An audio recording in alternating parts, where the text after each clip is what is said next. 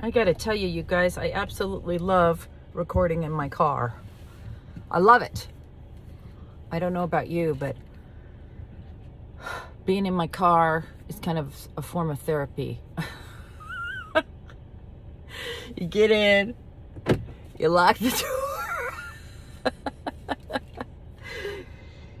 God could be in the next seat, right? I'm talking to God, I'm drinking I get my coffee, no interruptions, great acoustics, right? I just I just love it. So hope you don't mind. I used to when I first started recording a few years ago, I did it all. I started in my car because I I did some recordings in my house and they were very echoey and this this woman said, "Sounds like you're in a cave."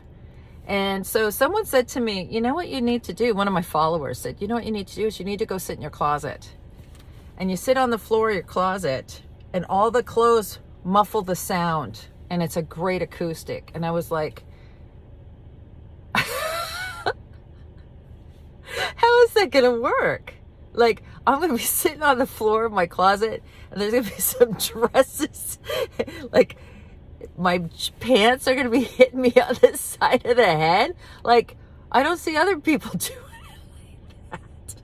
Maybe she meant for a podcast when you don't see me. But anyway, so I was like, oh, well, that can't be right.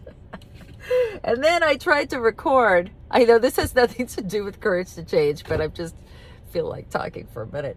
Um, so then I decided to record, and I, I would, if you go back and you watch my stuff, you know, the first couple ones, I think I had my hair done and my makeup was on, right? And then and then I realized I was never going to be able to, to keep that up.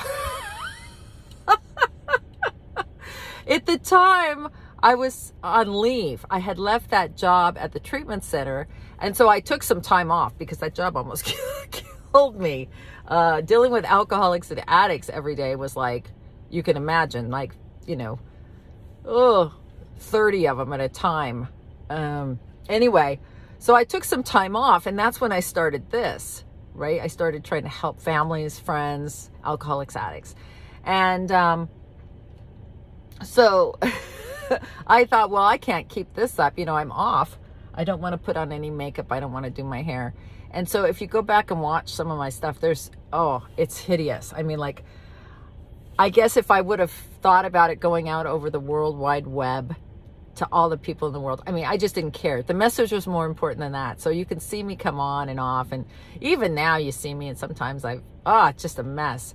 And it's really allowed me to just do it. So one day I got in the car and I was like, oh my God, if I don't just start doing this, it's never going to happen. And I was listening to this guy named Gary Vee. I don't know if you know who Gary Vaynerchuk is, but he was like, just turn the camera on and start don't get your hair done and your nails done and your blah, blah, blah, blah. He said, just turn the camera on. If you have a passion and you need to share it, turn on your camera and start talking. So I was in my car and I was driving and I just pulled over and I turned the camera on and I started talking. And the acoustics were great and it was private and no one interrupted me. And so I went and bought this little thing with a suction cup that sticks on my windshield and that's pretty much how I'm getting my message out. You know, I haven't bought big cameras and lights and anything like that. I just do it from my phone and this suction cup. and I'm alone in my car and I, I really like it. And so I used to say that I was Karen live from the Sonata, Hyundai Sonata Studios because I had a Hyundai Sonata. And so I've had a lot of fun with it, but I really do like this time of the morning. I slip away. Um, and I get some coffee and I do my readings and then I do any recordings I have and I call people back. I kind of get my day started and it's my life is not normal. You know, uh, I have an abnormal life.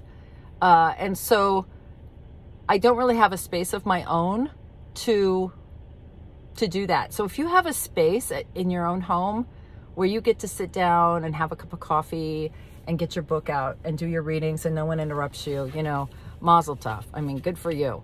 Uh, I don't. So this is my on the run.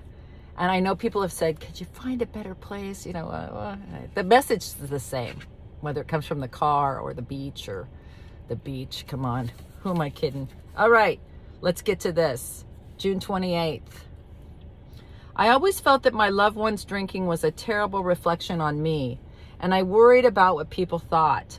One day he told me he wanted to get sober. I was elated for a day until his next binge, and then I was devastated. Some months later, my loved one finally did go to AA. Two days later, the drinking began again. The most important thing I've learned in Al Anon since then is that my well being cannot depend upon whether or not the alcoholic drinks. His behavior is not a reflection of me, it's a reflection of his disease.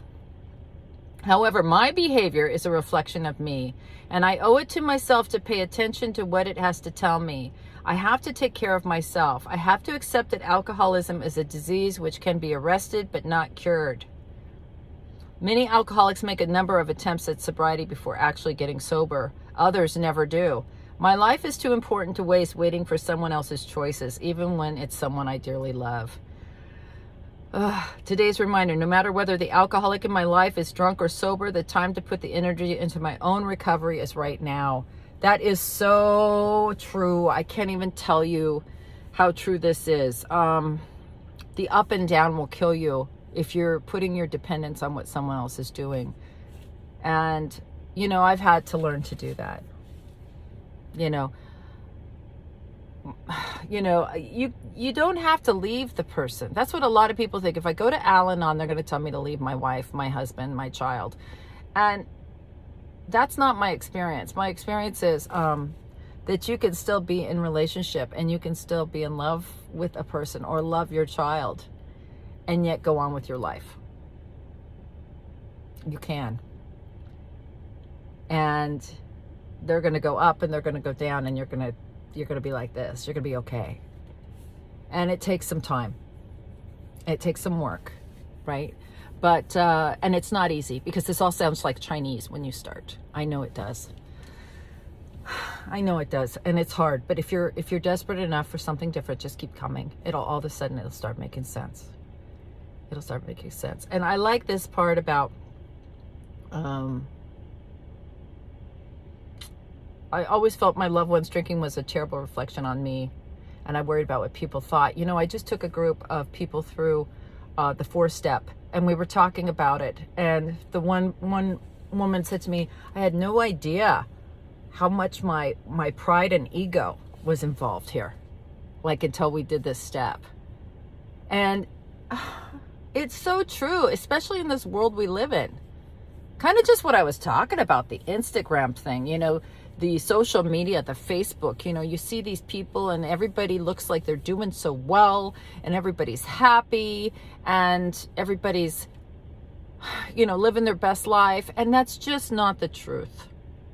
It's just not the truth. I mean, everybody is posting the most wonderful things in their life, right?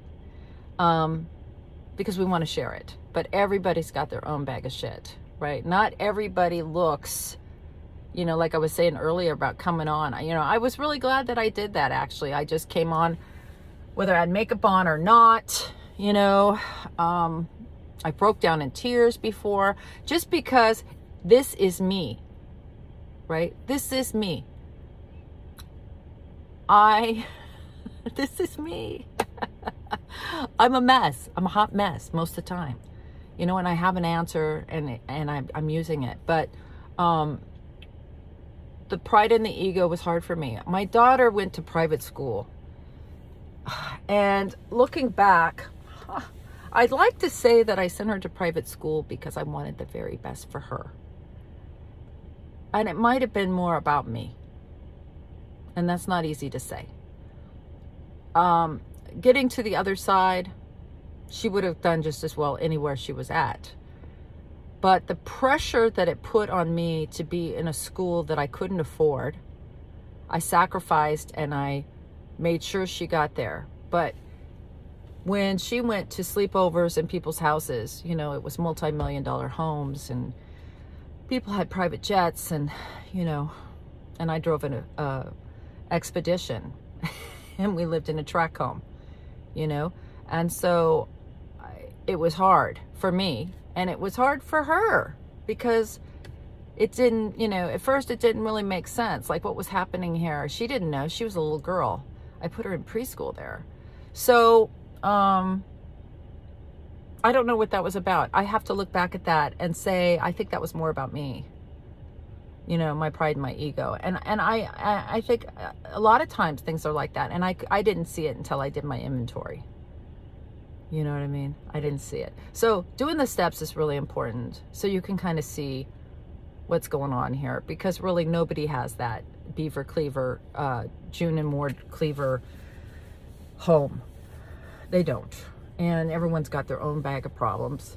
And uh, it, it takes the pressure off if you can just be, um, just be real, be compassionate. I think these things make us more compassionate for other people and more helpful.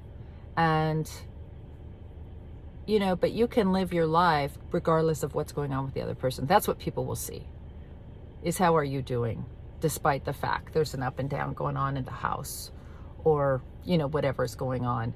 Your experience is going to be able to help a lot of people. And that makes everything worthwhile. So I like the reading. Thanks for listening my little rant. It was a little long today. Have a great day. Bye, guys.